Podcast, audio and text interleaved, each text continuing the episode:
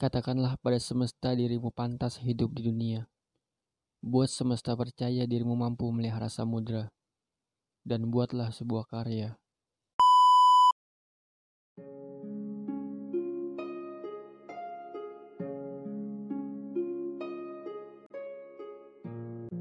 Aku sudah biasa menerima luka.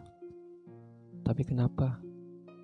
Kenapa kali ini lukanya terasa lebih menyakitkan saat kamu bersikap biasa saja?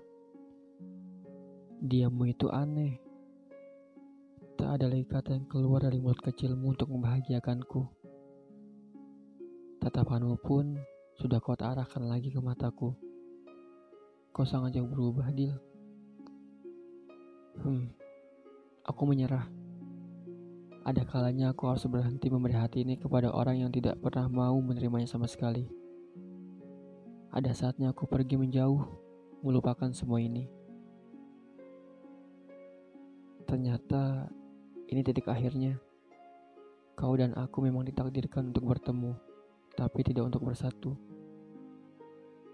Dia yang tadi tadi dia membisu sekaligus membelakangi tubuhku kini berbalik. Matanya merah, Nafasnya tidak teratur.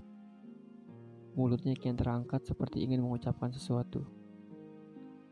Lan, gue boleh jujur.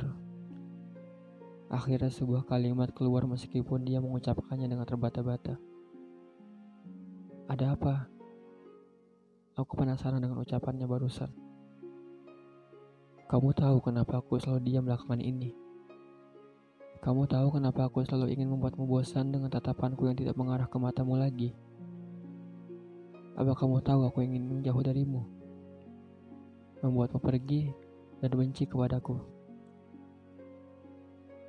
Ada yang selama ini aku sembunyiin dari kamu, Lan. Kau ingat penyakit kankerku?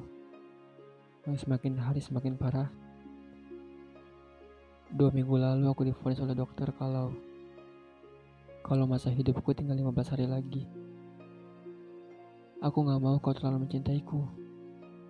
Karena aku tak akan bisa membalas itu semua. Sebentar lagi aku pergi.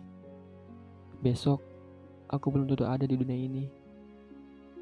Membalas senyum yang tulus, menatap matamu yang indah, dan duduk berdua bersamamu di tepi pantai ini.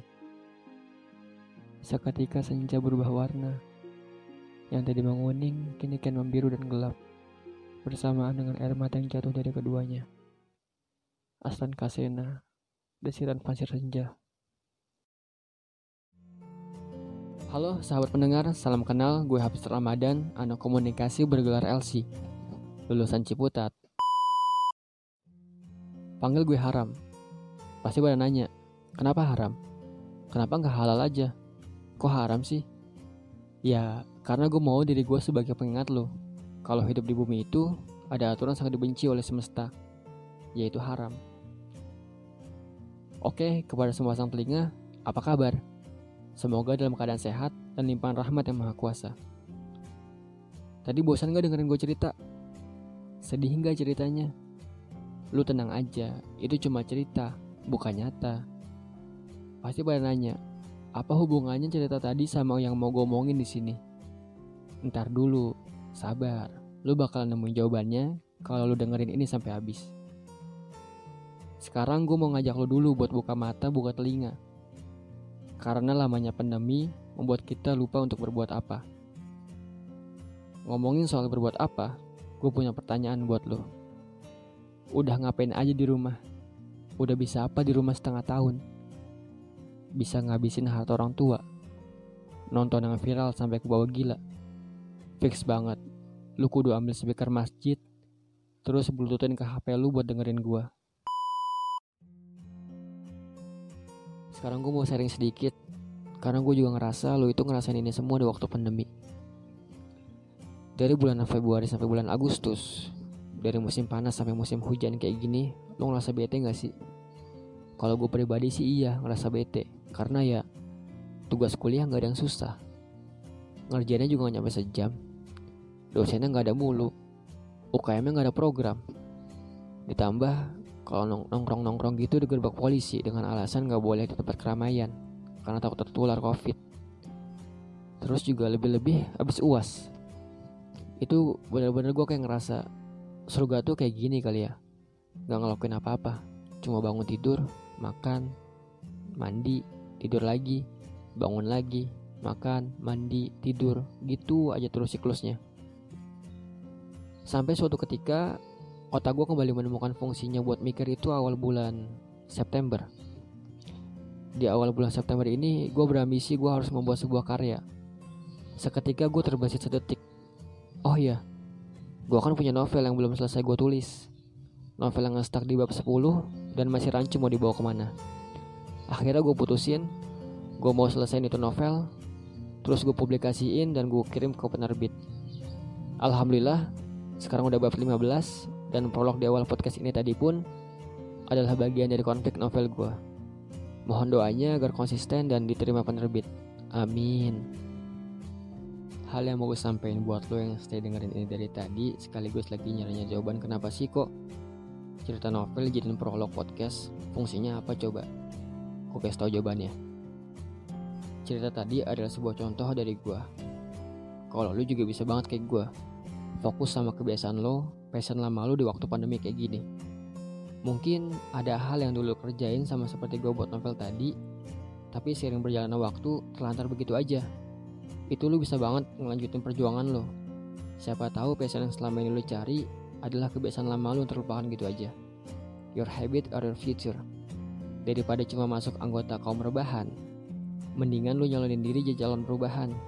Buatlah suatu karya agar berguna untuk dunia. Karena dunia juga butuh lu buat merubah penampilannya agar lebih berwarna. Tapi seandainya lu udah nyari kebiasaan lama lu apa? Hal apa yang belum lu selesai kerjain sampai saat ini tapi nggak ketemu juga? Dan lu masih bingung harus ngelakuin apa dan menemukannya bagaimana? Saran gue, minimal lu sibukin diri lu saat ini. Entah ikut seminar, workshop, diskusi, ikut majelis, ikut ormas, dan banyak lagi yang lainnya. Minimal, otak lu bekerja buat berpikir. Things always in life. Sekarang emang nyaman dengan semuanya. Tapi, kenyamanan saat ini nggak bisa menjamin lu buat selamat ngikutin perkembangan zaman yang terus maju. Gue mau lu bilang sama diri lu lu mampu.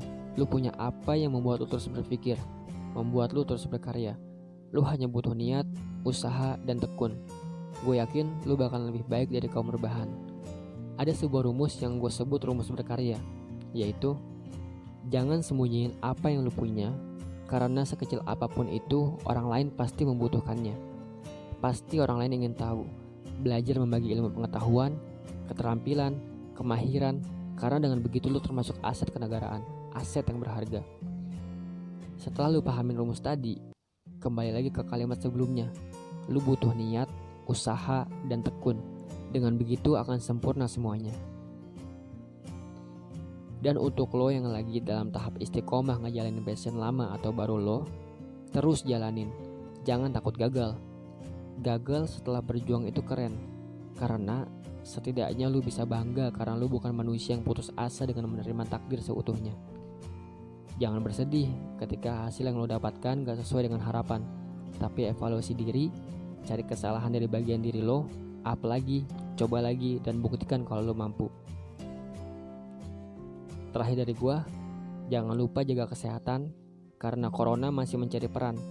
Pakai masker, bawa hand sanitizer, jaga jarak, dan lain sebagainya. Ikutin protokol kesehatan. Dan satu lagi, jangan pernah benci dengan corona tapi bencilah kepada diri lu sendiri kalau nggak ngelakuin apa-apa. Terima kasih sudah mendengarkan. Gua Haram, salam bicara kepada semua pasang telinga.